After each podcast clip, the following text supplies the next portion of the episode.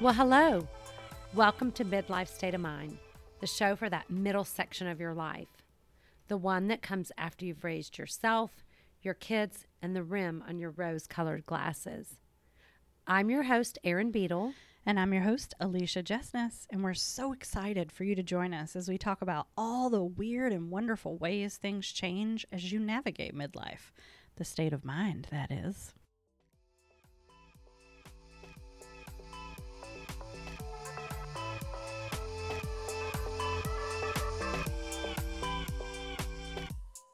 It always ends up evolving, anyways. I know it does. okay, so welcome back. Welcome back, fans, friends, family, people, tribe, to Midlife State of Mind. We are in week six.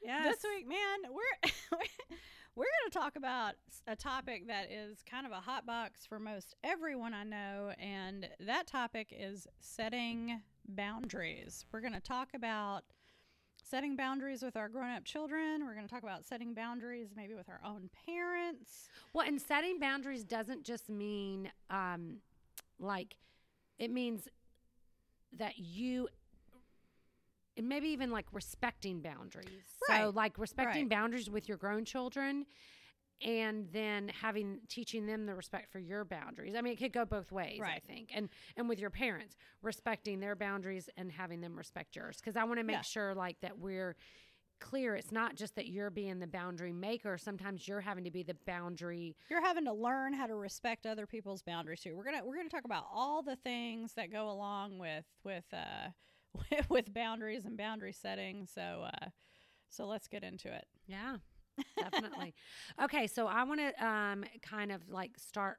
Um, you know, and this the, this topic can apply. It's not just for like adult children, Sure. but obviously there's stages of boundaries. Sure. Um, and and you know, so like even if you're, let's say, if you're a mom of a ten year old, Right. um, or if you're a mom of a twenty five year old, Sure. um, so you you know it can apply. Or if you're So boundary setting Parents. starts early. It starts early. You've got to you have to teach your kids, you know, hey, you need to knock on the door if you're going to come in mom's room and how, I don't know how many are you guilty of not setting that boundary? No, my kids, if it, if the door was closed, they Yeah. knew to knock. If it was open, they could come in, Right, for sure. right. Um, and same for us. Like we, um, I wish know- I had been better about setting that boundary because I'm I'm 45 and my son is 18 years old and he'll still just walk right in if I'm getting dressed or I'm, I'm sure Yeah. that's people are going to hear this and be like, oh my god, what? And she, yeah, look, naked Well, I- bodies in our house were never a bad thing. It was just Okay, like- so let me tell but you. But there were just the two of us. well, and what's so funny is when my kids were younger, um, and then I, if I would be showering, they would still come in, Yeah, you know. And into the bathroom. and my husband was always like, they don't need to see you naked. Like say they were eight or and I said, listen, when they get uncomfortable with it, they'll stop coming in. That's right, and they and do. they did. And he did. He he went through a phase where then he was kind of weird about it, but now I think he's just like he's comfortable in his manhood, and he's just like, oh well, if mom's in there drying her hair or whatever, and she's in a towel, I don't care. It's Yeah. I'm gonna if I he, here's the thing, he knows he's been my priority for the last 18 years, and th- I'm glad that we're talking about setting boundaries because I love him and he has been the center of my universe, but he knows it too, so he knows that I'll. If he needs something and he comes in there, I'm probably gonna stop what I'm doing and And see, that's the other thing for parents Yeah. is that I had to set some boundaries when my kids were younger because, like, they would get to school and they would have forgotten something. Oh, And did I would- bring it? I would like they would get they would get one chance. Yeah, Okay, I will bring it yeah, like this time, but it, don't ask again because. And so my favorite saying used to be that your lack of planning, does not doesn't- constitute an emergency. right, for part. me, Mhm. right. So Yeah. I'm Lack of pla- sorry. How does it? I think it goes. Lack of planning on your part does not constitute an emergency on my on my part. part. Yeah. Yeah, I may yeah. not have gotten the wording exactly right, but they they got the gist of it. It was like, Well, your thing's research. My You thing know, is words. yeah, I'm not good with words, but um but it's like um and and so we before the show we were chatting about this topic and how um, when my kids were in school, the our school system had this, and I think most do have platform for parents to like Yeah. Mhm. check grades. And I never like I had friends who would check the grades daily. And I would, it's not, I'm not saying I never checked it, but like we also, like what I would do is Jeff would set some um, parameters. So, Mhm, okay, if mhm. their grade falls below a certain amount, Right. then it's going to give you a notification. But I don't want to, because sometimes, like, let's say if the teacher was going to put in a grade Right. for the whole class, if she didn't get to him, it would show up as zero and then it would Sure. like drop their grade and then you'd be freaking out. And it was like, oh no, she just hasn't put the grade in yet. And then it would end up, she'd put the grade in. We're going through some similar things with that right now. Um, Chatham County. Oh, yes. Look, I'm go- I'm gonna I'm gonna with bonus daughter. yeah with bonus daughter. We are it, thi- this is it's partially on her. It's partially on the situation we've been in for the last year, being in you know a worldwide pandemic, yes, having to go. For, homeschooling. well, that's the thing is a lot of people think that what we were doing virtually, s- virtual schooling, is the same thing as homeschooling. And please let me clarify, it is not. yeah. it Well, is not the school from home Right, school from home versus homeschooling. with with lectures and a system that nobody really understood how to operate because everybody was learning how to operate it on the fly is not the same thing as having a structured homeschool system. I just want to put that out there. yes. So we're going through some of that now because the systems that they're using, and I am, please let me be clear about this because a lot of my listeners are going to be in Chatham County, or our listeners, they're not mine, they're ours. this is this is not meant to be a derogatory statement on teachers or administration or Mhm. even the people who are in charge of choosing and setting up these systems. This is just a general observation. It's learning and and I think it's uh, PowerSchool is the other one. That's what it's called. Mhm. The inf- ours was ParentVUE. the information should be the same in both systems at all times. If you want parents to use one system and students to use the other, the information needs to be the same. There needs to be a set of requirements for teachers that they have to put in grades by a certain period, or there needs to be some sort of system. And maybe there is a system in place, but it seems to me. And th- this is a total soapbox, and I'm sorry for that. Maybe I'll edit this out. I'm not sure yet. But it doesn't seem to be working and i don't seem to be the only parent that feels this way yeah. So i, I get uh, circling back full circle here the reason i brought that up is because there we should not be in a position as parents to feel like we have to check a system every day behind our kids because they're not capable of operating the system on their own part of that is parenting teaching your children how to be independent Right. It- how to utilize these tools. But if you have done that and the school has supposedly done that and they are supposed to we're a year and a half into this system using the system at this point and you still have, you know, 70% or more of your students are failing in using this system, that means the system is broken. Right, right.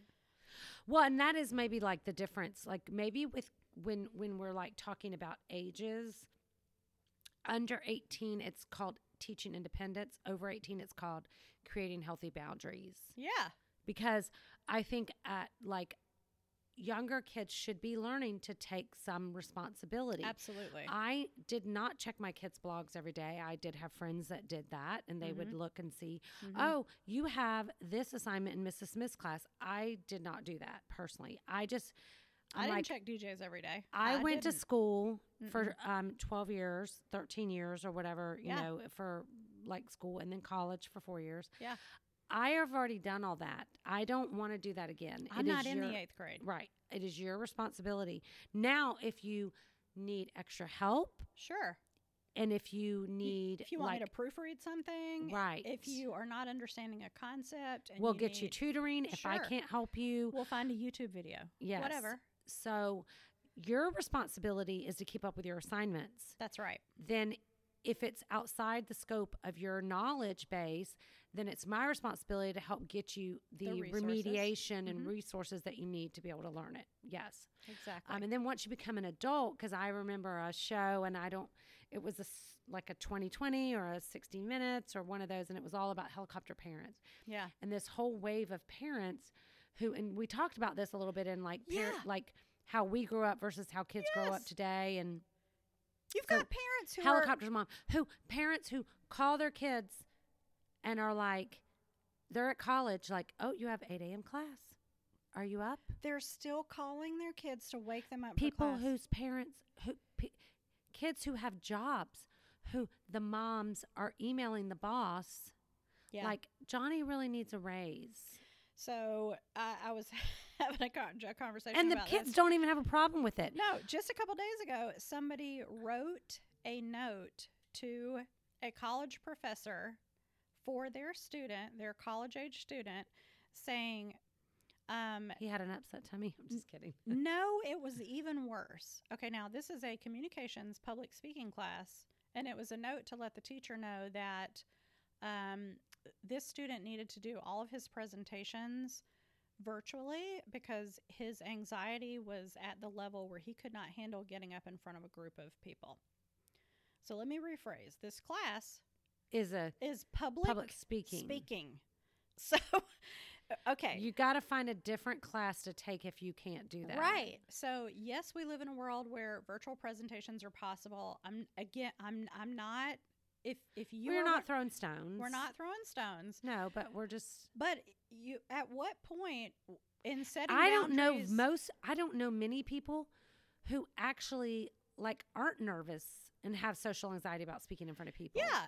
And at what point do you set the boundary where you tell your child, "Hey, if if this is something you're super concerned about, you need to communicate that with your professor on your own." Yes. You yes. probably should take a different class, but this And if it's your, required then you need to like you it's your need- responsibility to figure out yeah, how to do it. How to handle it. I mean, I totally, you know, I don't have social anxiety. I mean, I don't relish getting up in front of a group of people and speaking um, because sometimes I stumble over my words, but um, but I'll do it because I'm like, what's the worst I'll do is I'll totally flub, and life goes on.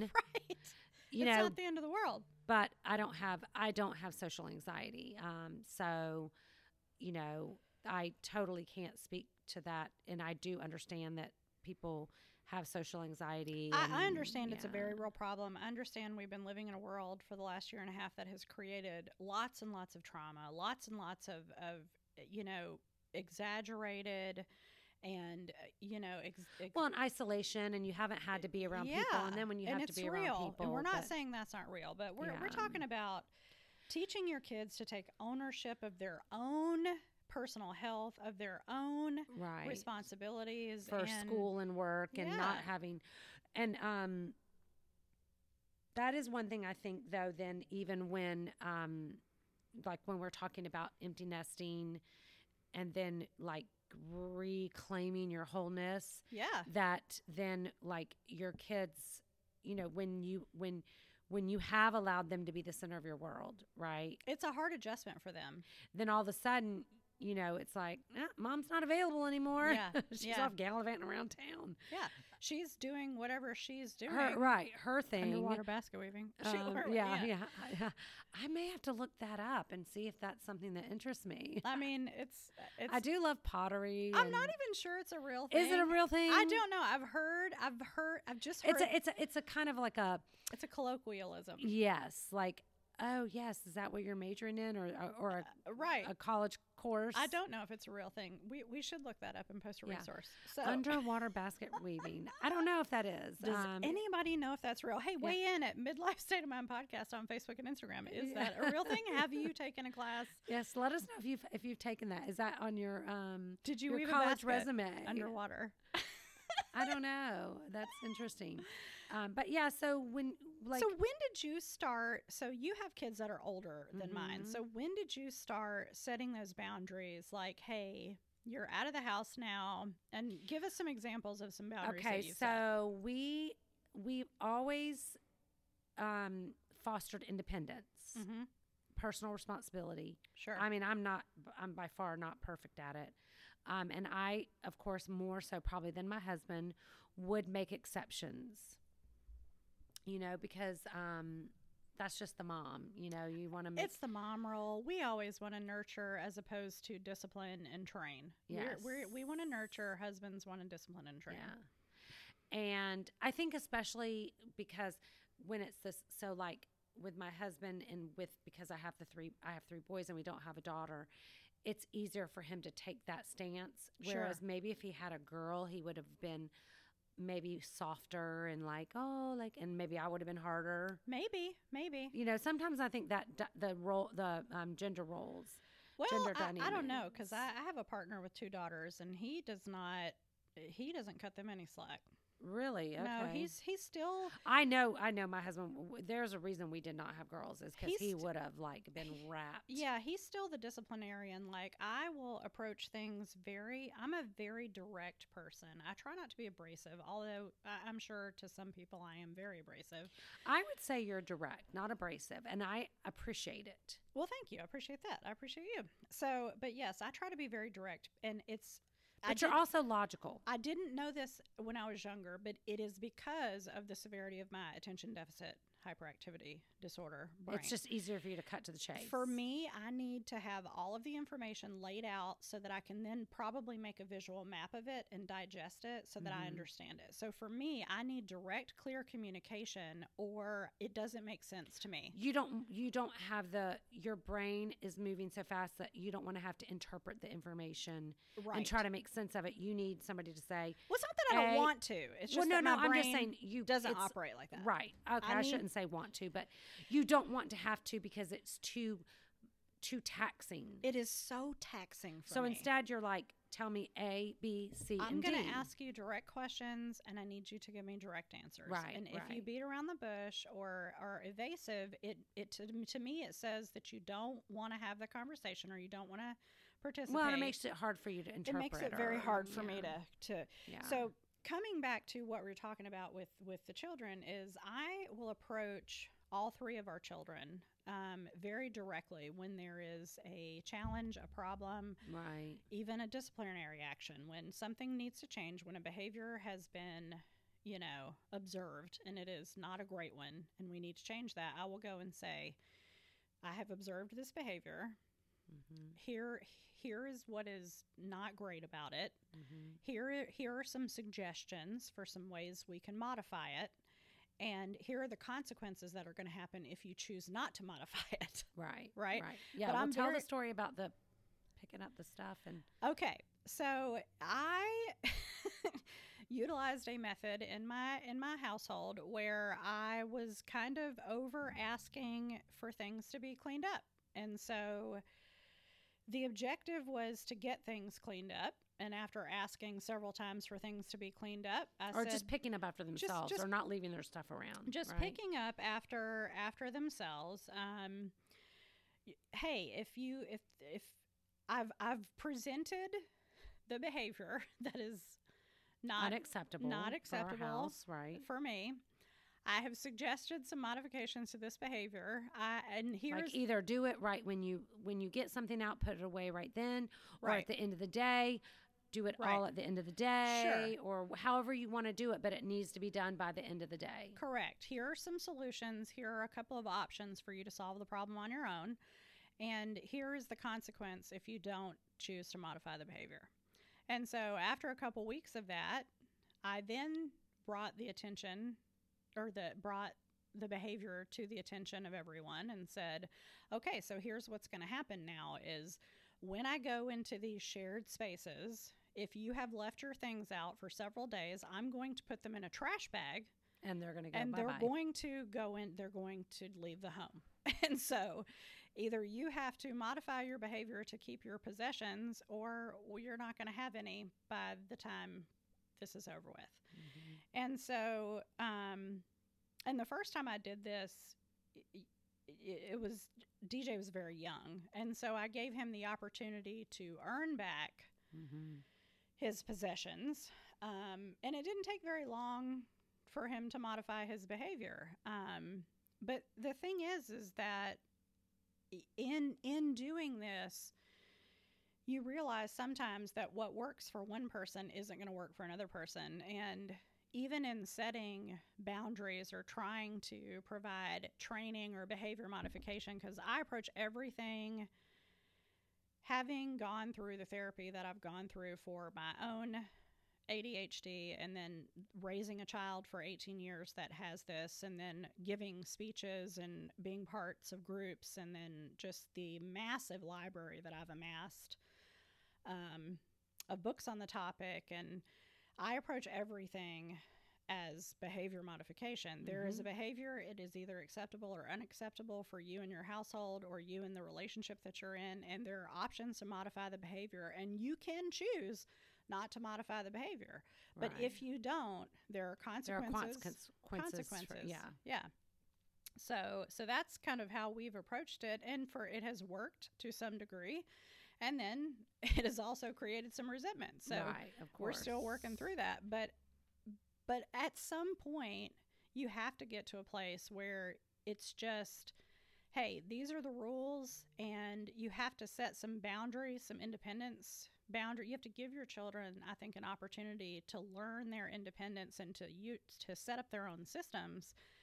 You have to stop doing things for them. You have to stop checking that PowerSchool every single day and Mhm.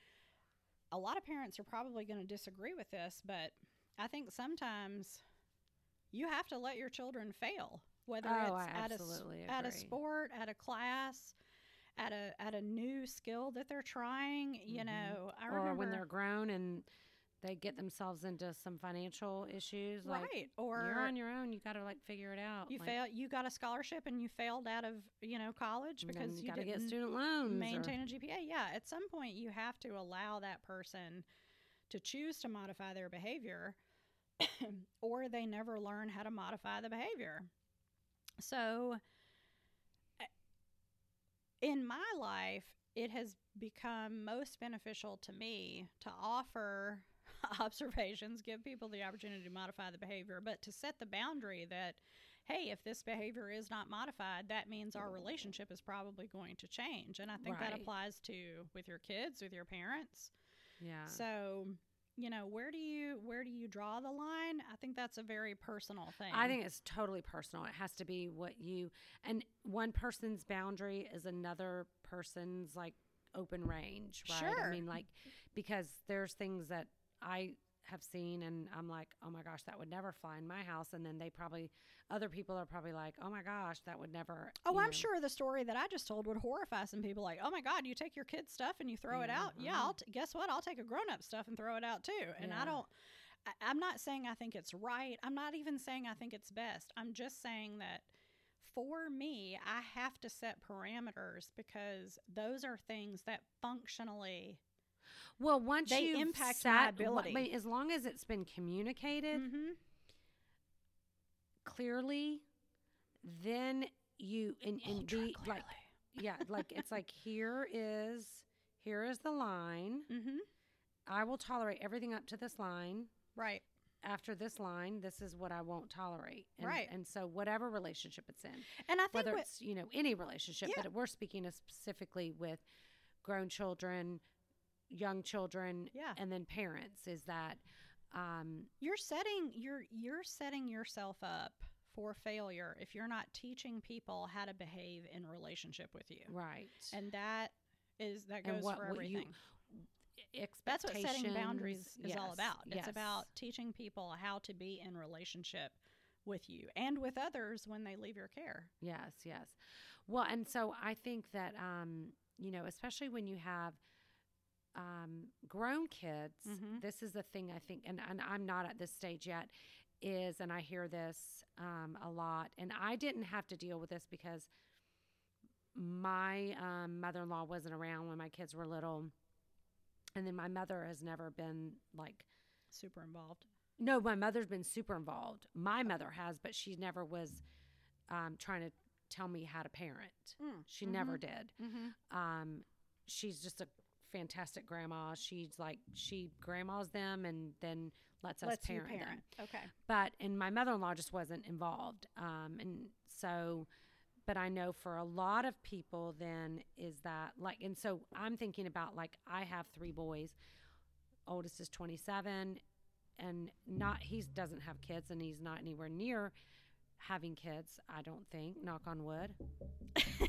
Um, Wait till you get that phone call next yeah, week. I'm like, and he says, I don't even know if I want to get married, and but he does want kids actually, which is interesting. And he says maybe he'll adopt, but is that I am not, I have to watch then. So, like, I have to set boundaries For for yourself. myself, but then I also have to Yeah. like let him have boundaries with me. So I'm not going to tell him how to parent. Now, if he asks me my opinion, Sure.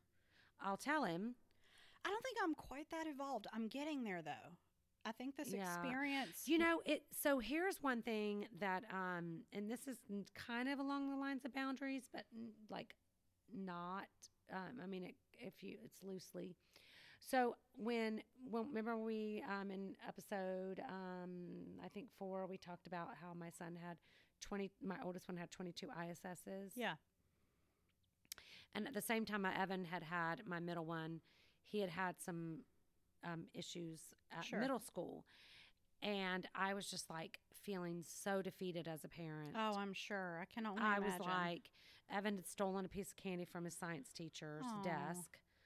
Um, and I mean, you, you would have thought it was like a ginormous. I mean, I know it was stealing, but still, um, he took a piece of candy off her desk. But so, and then Garrett, you know, had just was just he had. honest about it? Oh yeah, yeah. Then he was like, "Yeah, I wanted a took piece of candy." Yeah, And yeah. He didn't it, yeah. lie. No. Okay. Well, that's uh, that's a but whole he different- wanted a piece of candy, and Yeah. um, I mean, obviously, it was on her desk. He shouldn't have done it. You know, we talked about sure, all that. sure. But anyhow, I um, I was just like, "Oh my gosh!" Like, I'm just like, I'm obviously sucking at being a parent. You know, the thing that I've devoted my whole life to, right. and But you weren't. No, I wasn't. But I, like, my kids have never seen me cry. And I actually had just gotten out of the hospital. I think this was in 2008.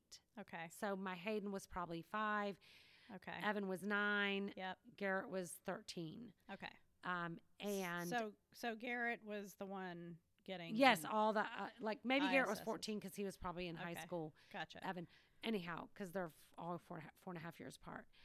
And and I had just gotten out of the hospital, um, and I will remember, like, and they I'd gotten a call, you know, from both schools that day, Yeah. and I was just like, oh my gosh, and I was like, You you finally it hit you. You lost oh it. my god, like they, I think I scared. That was the turning point. I scared the living hell out of them because I'm like, you've broken me, like, Yeah, and uh, and I'm I- like, oh my gosh. And they're just like, I'm crying. I could not even stop crying. Like, I think Garrett had to call see Jeff at work, like, I can't get mom to stop crying. Like, you know, I got in trouble at school. Evan got in trouble at school. I think we broke her. I mean, I told him, I'm like, you've broken me. Because Garrett used to call me a stone cold fox, and he didn't mean like a foxy mama. Yeah, He, just meant like, I'm a hard ass. yeah, But, um, like Stone Cold Steve Austin. Oh, totally. Like he's like, oh, you don't mess with my mom. Like he knew.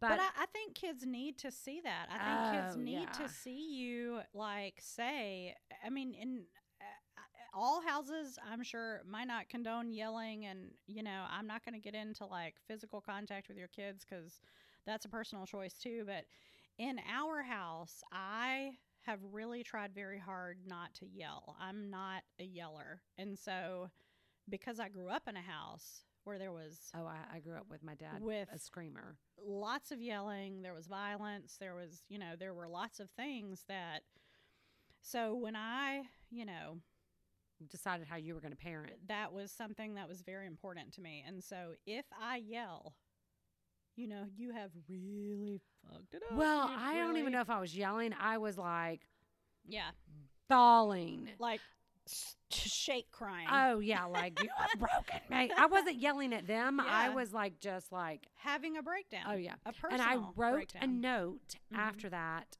on my computer that said that I was like, okay, if I, I, I had to rationalize that, I was like, I can, so if I, like, I've taught them right from wrong. They know things, right okay? Like, I know I've taught them that. right Like, and we've gone over it. They've always been grown up in a moral household.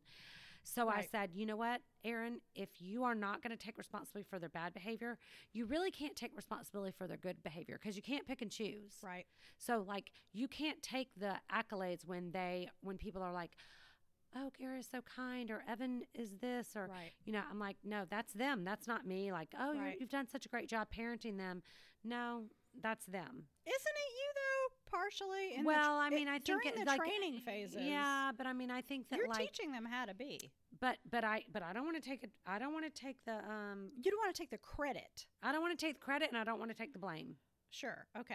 okay. So like that to me was like very freeing. I wrote it in my. I wrote just a little note on my um MacBook. You know, Mhm. like like just a little I know exactly what thing, you're talking about. like Mhm. just a a like post a, it, yeah, like digital post it. like okay and so i was like all right you know and realizing that your children are separate human beings Mm-hmm. at some point it comes as a parent because until then you kind of like want to impose your will and your You your- do. your you almost are trying to make them like you and they're not like you and then when you finally realize they're not and you're like oh they are they are a completely different person And, it's. I think that's hard. oh it's really hard. I hard think to when to get to the point where you realize. I, I don't think I got to that point until much later in my journey, Erin. like I feel like I was still trying to impose. What I felt like was best for Yes. DJ up until six months ago when, I mean, he had never. So I think it was twofold. He had never expressed to me that what we talked about for the prior 11 years was not really what he wanted to do. So, you're like you could have clued me in. so that was a factor. It was that I was I kind of felt blindsided. You're like I thought we've been having this conversation this whole time. Like Right. Like, this why didn't what you bring like this why didn't you say like well mom I might not want to do that. Yeah. Right. He was just like So I felt kind of blindsided, but I also I feel like he didn't really know until that point. Yes. Because he until I pulled him out of this elite private school where he was and we started the homeschooling journey, I don't think he realized there was, like another choice. Right. There was only one path. The Right. path was Ivy League school and that was the Yeah. only path and that was the only choice and and plus he was like listening to what you were saying, and so he was like And then it was being reinforced at school all day by his friends and their families and their parents. right and, seeing what other people were Right. doing, and so then he's like. Okay, this is what my mom wants. This is what everybody does. This is what everybody does. Oh, I don't know that there. I didn't even know there was any other way. so we got into this homeschooling journey, and and when I remember having a conversation with my mom, and then having the same conversation pretty much with my friend that lives in Pennsylvania about seeing him go from trying so hard to fit a mold that was not for him Mhm. into coming into his own being and watching that journey and how beautiful that was. And that is really the point at which I started setting boundaries for what I would try to influence. That's what I was gonna say. You and, and that he that you had to like recognize that you needed him if he wasn't gonna put up the boundaries for you, that you I needed to put do up the that. boundaries yeah, for yourself. I needed to to let him then come out of this because I I will I will I will say it out loud. And it hurts my heart to say it out loud, but I was definitely pressing him into that mold Mhm. as well.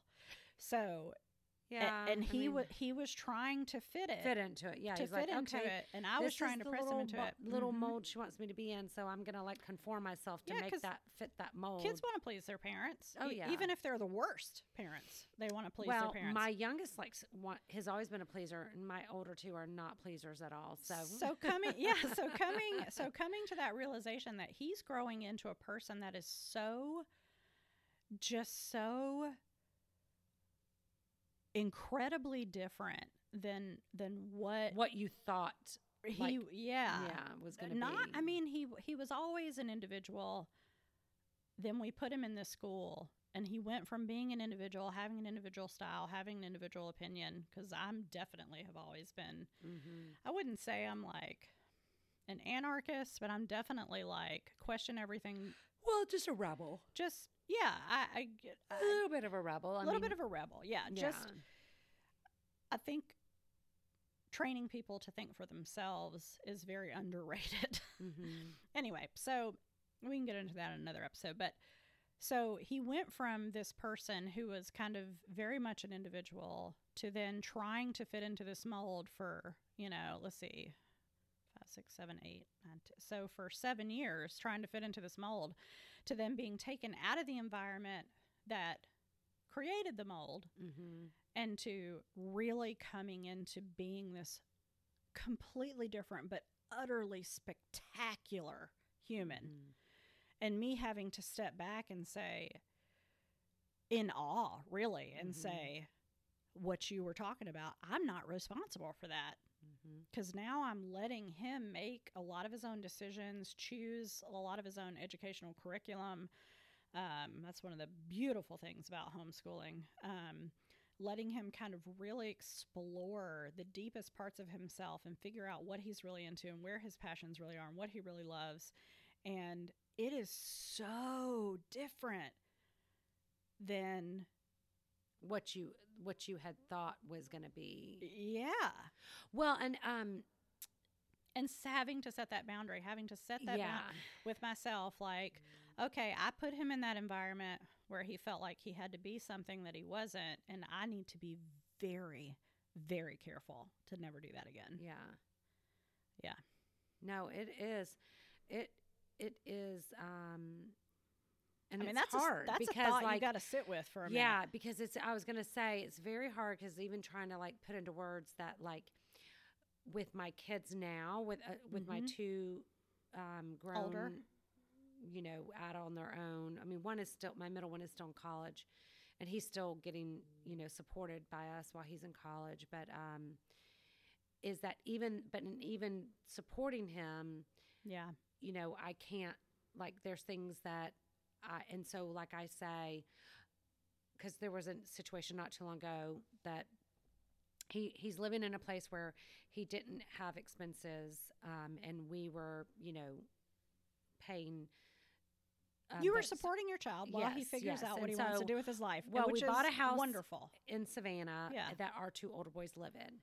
And so, but then Evan was saying, like, oh, I want to, like, he and his girlfriend were wanting to move out and have their own place. right And I'm like, and he's still in school. And Right. I'm going, like, of course, the mom in me is like, uh, hell no.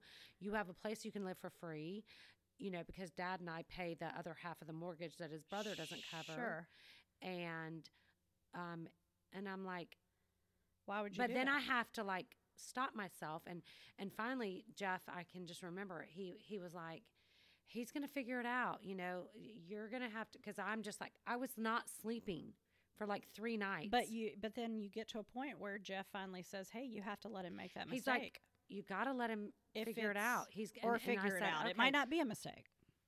well so then I finally said to Evan like I said before you make a final decision can we have a conversation about Yeah, it yeah, And he was like, yes. And so I said, okay.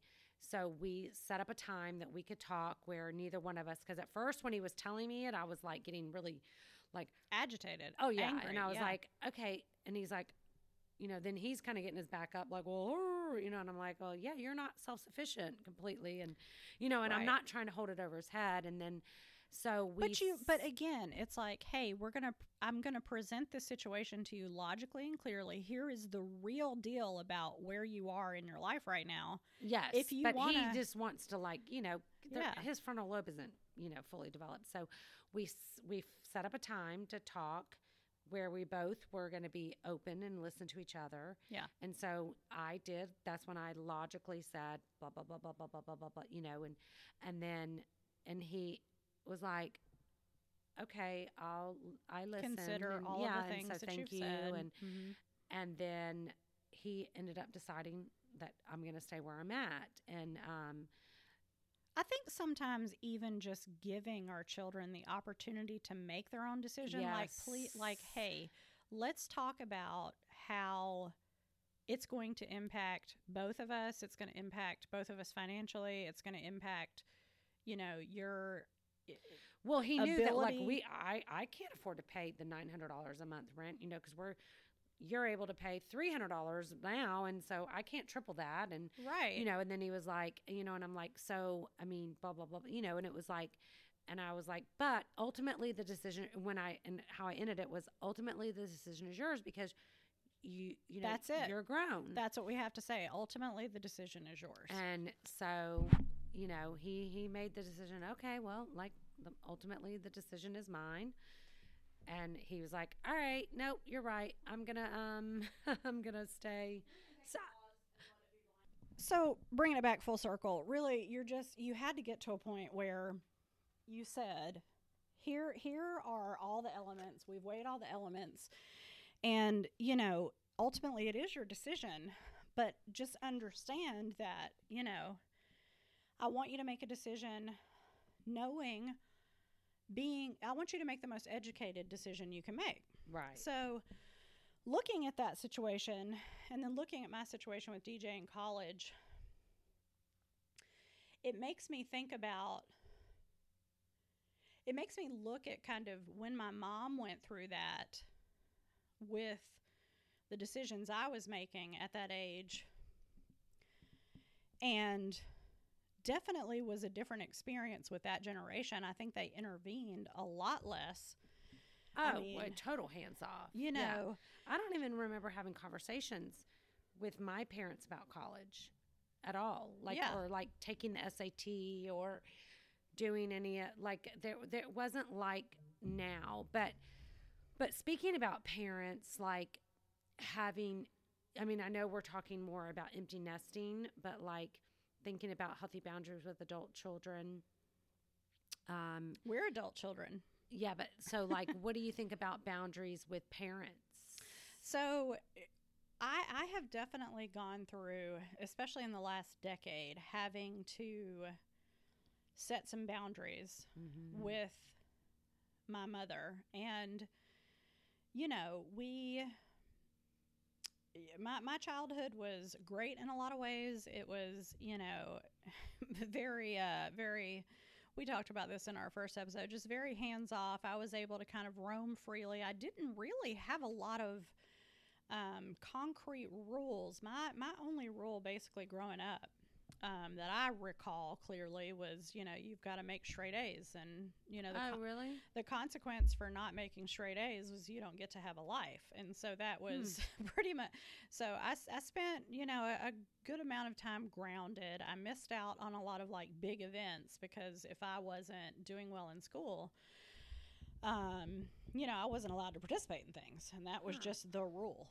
And there was no bending on that rule whatsoever. That's just, that was the rule. So straight A's. Okay. So as I got older, I realized what that meant was that if I did maintain decent grades, Then you could basically do whatever you I wanted. could do whatever I wanted. And yeah, I've never, we've never had like a um, great, like we say, I, I've always just said, I want you, if you put forth your maximum best effort, Mhm. and you make a C, then that's okay. Right. But if you put forth no effort and make an A, I'm not that even happy because, like, Right. you know, I mean, So so I approached it very differently with DJ too. I, it was more it was much more similar to your Yeah, like, it's your effort It was your- just like, I, I would hit hit. I, it was much more about recognizing effort. yeah. Um, and Because some kids just don't have, like, I mean, I'm not a math person at all. they're just not they're not straight A students. and I'm like, I, I, I could make almost all A's, but like math was just never anything that I. It, it's not even that I didn't like. I just never have been inclined to math, so I was always kind of like, ugh. well, for me, I'm not saying I made straight A's. I'm no, saying no, no, I know, but it was there- just so the way that I see it is that a very unrealistic expectation was set. So yeah. at some point in my childhood, I was tested. There Well, was a- especially with a learning what- disability. but nobody knew about it, and so no, I know, but I'm- they I'm- didn't never have I'm, any. so I'm getting yeah I'm working I'm I'm going to come up on that. So at some point during my childhood, my, I I was having some issues. My IQ was tested. It was like Mensa level high. Mm-hmm. So you know, su- super genius IQ. Which is, I think, why that san- standard was set. Because at that time, it wasn't very widely understood that having a genius IQ was not all that it took to be successful. Mhm. Maybe widely understood in the psychological research community, um, or psychotherapy research community, but not widely understood by you know just people in general. So people assume that if you had a high IQ, that translated to being good at everything in your life. Right. Okay, so so that standard was set. Well, I, I had severe ADHD, Mhm. and when we were children, it wasn't very widely known. Oh, I don't remember a single kid I ever knew being diagnosed as ADHD. so I didn't actually get diagnosed until I was 25 years old. Mhm. And I look back and think about all the challenges that I had and how directly they align with the disability of attention hyperactivity Mhm. disorder, attention deficit hyperactivity disorder. And so when I was being disciplined, it was there was no understanding for why I was failing. It was Mhm. just you're failing, it must mean you're lazy or you just don't Right. care. And that was never the case. I cared. I beat myself up so badly when I didn't do well in school. And it was because, you know, the only standard I had was however well you were doing in school, that's how much affection you received. That's the only area that I ever really received praise. And so so I did choose to to raise my child very differently than that. Because of that and because of the communication that we have had about that, it has definitely promoted setting some boundaries. Like there are just some things that we don't talk about. Of course, I think my mom did the best that she could with the tools that she had available to her. There was no internet. There were no like mom right. I mean, like no. Yeah, she had no way of knowing right, there was there something wrong with me. And so it's just like you need to pay better attention or whatever. right, or you you're- need to like stop writing notes in class. It's like, Yeah. yeah, I don't think you realize how hard I'm trying in class. Right. Right. But I it's I cannot manage the workload because I don't have the tools in my toolbox to manage my workload. And so it's it's taken me tw- you know 20 plus years now that I have a formal diagnosis to, to kind of figure out how to manage that. yes. And we can get deeper into this in the next episode because we're going totally off topic. But just getting back to the boundary setting, it's there was a lot of resentment because of some of those things, and I had to learn to just you know stop some of those conversations from happening. You know, it w- I, just because you remember them differently well, I, I would express my experience, and she it would, would like it would never be validated. Right, She would yeah, say, she "No, would- that's not the way it happened." Well, no, that's exactly the way it happened for me. Right. You might have had a different experience. Right. but- Well, obviously, she did have a different experience because we're all different. And- Right. And you know what? The, my dad, same thing. Like growing up, like we were talking about, my dad was a screamer, and my mom is not. My mom doesn't raise her voice ever. And when I was grown, my parents divorced when I was like 25. But when I was grown and having my own kids, Yeah. and like when my dad, like if I ever like got annoyed with my kids or like say like I, I wasn't a big yeller either, but um if I ever and he'd be like, you know, don't don't yell at your kids or whatever, blah blah blah, you know, like and he had a totally different memory of Yeah. when we were kids. yeah, He's like, I didn't yell at you kids. I'm like, Dad, you need to take off your I, talking about rose colored glasses. Yeah. I'm like, yeah, Seriously? You were remembering the past with rose colored glasses. You screamed at us all the time. We were terrified of you. yeah. And he didn't, he remembered it completely different. But I'm like, he just me, saw it, my older yeah. sister, my younger sister, and my younger brother, we all had the same experience. We all have shared and we all had the exact same experience. So it wasn't just and I think experience bias where I Right. experienced it one way and another sibling experienced another way. And my and I think that's a very real thing. Experience bias is a very real thing, and I don't have any siblings, so Right. So they didn't have the same, but I'm like, I know I'm not misremembering. You're Right. misremembering. I'm like, you Right. are remembering, you know, and it's so funny because he would like swear that he never yelled at us. Yeah. And we're like, uh, yeah, you did. Uh, Yeah. Okay. Yeah. So so did you have to then set boundaries with him about? So what I, you know what, it's funny because, um, and and and for my other siblings too, um, is that I ended up. It took me. a- It took me several years that I had to let go of any resentment, mm-hmm. and I just said, you know what, like my. um I mean, I had some boundaries for different reasons because my dad made some really poor choices, and he would let like prostitute prostitutes live at his house and they would steal from him and so like I he would want us to come to his house Right. and I'm like yeah no I'm not putting my kids around those people so I did have to set those kind of boundaries I've had to Um, set boundaries in exactly the same way. Yeah. Like the the person you there are there I have tried really hard to create a very specific kind of environment. yes. And not all the people in you know my my family or what you know we all have our own vision or version of what a healthy family environment should be for us and our family unit. And it is that is a unique thing too. It's there's no general standard. I mean obviously you know we we want to raise our kids in the healthiest environment what what we think Mhm. is the most healthy for them so when someone asks you to participate in their life and they are not presenting a healthy environment and you choose to keep your children out of those relationships i think that's a hard boundary for a lot of people to Oh, set yeah. too it's I'm like, well that's my mom or that's my dad or that's my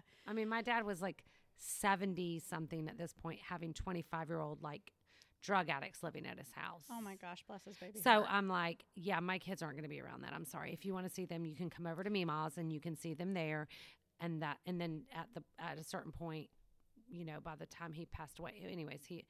That's a whole nother. We can talk about that another time. But um, you know, maybe reconciling. Like, yeah I I had, but but but when you since you, I had to just basically like make myself like it was a it was it was not something that happened naturally. I had to like say, Erin, you cannot hold on to this resentment Yeah. because all it is doing is damaging you.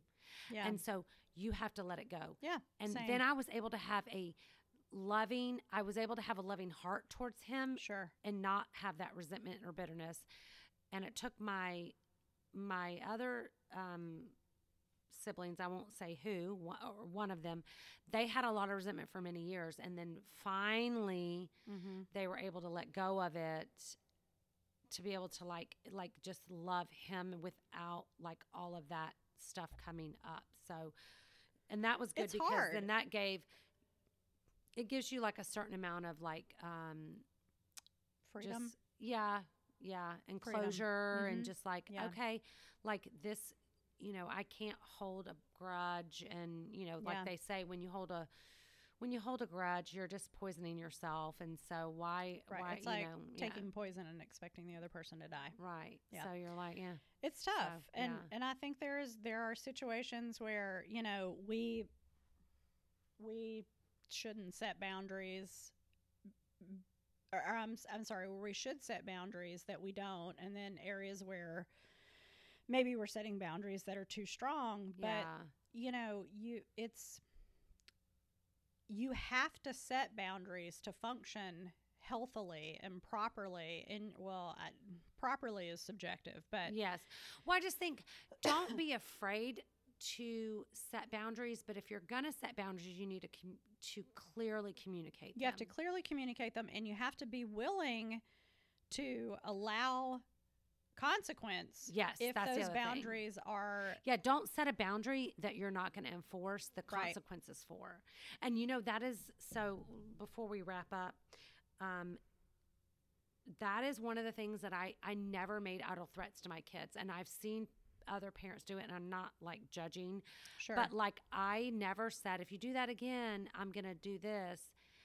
If I said, if you do that again, I'm going to do this, I did it. Whatever it was, take your iPad, take your PlayStation, take your phone. I never made that is the one maybe like That's where you if got I the have stone to cold. give myself that's where I got stone cold. I I'm guilty. I would say I was probably 70 30. oh no Seven, I was 70 like- percent enforced, 30%. But I think I'm like I'm not making excuses, but I think part of that was well because you were also the only parent I didn't have an enforcer backup. to come in when I was exhausted and I couldn't. so sometimes it's easier to give in So, and granted I mean you know I, I never Doesn't make it said wait right. till your dad gets home ever Yeah. I was like yeah, like nip it in the bud, This deal is- with it right, right. away. I never be like, go to your room and you wait till your dad gets home. I was like, nope. But I, that is one thing I think like with my kids, I always try to do was say, this is the expected behavior. mm-hmm. and I know expectations. I, we could get all into expectations and how that is the that is like the cause of all suffering in human life. But um, cornerstone. But yeah. when it's with your kids and you're parenting, you have to have a certain expectation of Sure. behavior, and you have to clearly communicate that. And then once you communicate that, here's the consequences if you don't meet this expectation, um, because.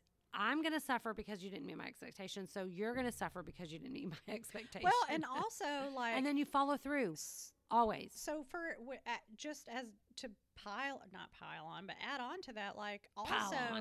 Um, we're piling on.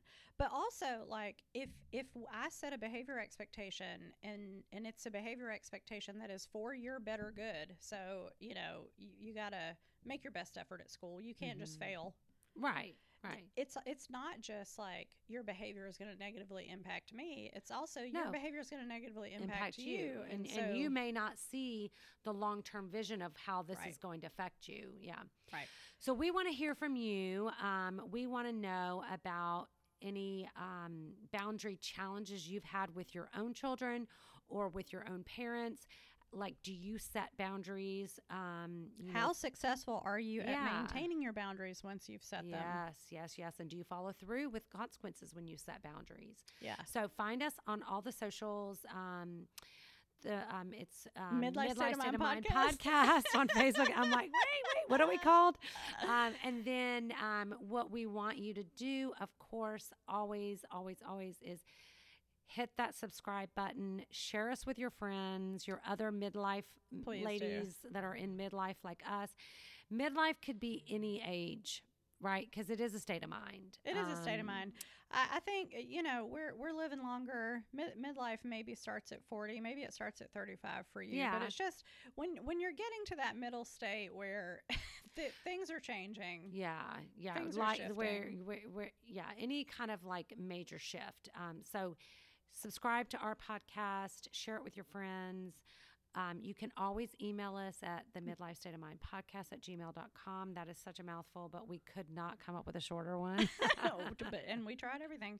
Um, so yeah, we want to hear from you. We, do. wanna We want to hear from you. This is a community. We're not. We, we don't want to just talk about what's going on in our we don't want to just talk at you. We want to we want to hear wanna from talk you. with you. We we want to um, have feedback and we want to know like what's going on with you. We want to create a community of midlife um, midlife ladies. So Yeah. Tell us and tell us maybe tell us what you want us to talk about. yeah, we'd love for we have so we have a um, topic matrix of fifty two topics, um, but we're always we're flexible, right? We've already So- flexed a little bit. So we want to Yeah. hear from you. We we are really looking forward to getting feedback from you on what you're enjoying, what you're not enjoying. We Yeah. generally tend to kind of have a topic in mind, but we we Yeah. definitely we have a plan, but we're, we're willing to like like get off on little um, side roads. Um, so definitely, and this should wrap up our mid our um, excuse me our empty nesting. Um, right, we're gonna our empty nesting series. I, I'll I'll get back to you on that. I don't have the list pulled up. I'm sorry. I'm being a bad producer today. So we'll That's all right. Uh, we'll see you guys next week. we'll we love you next Thanks week. for hanging out. yes. All right. Bye. Bye.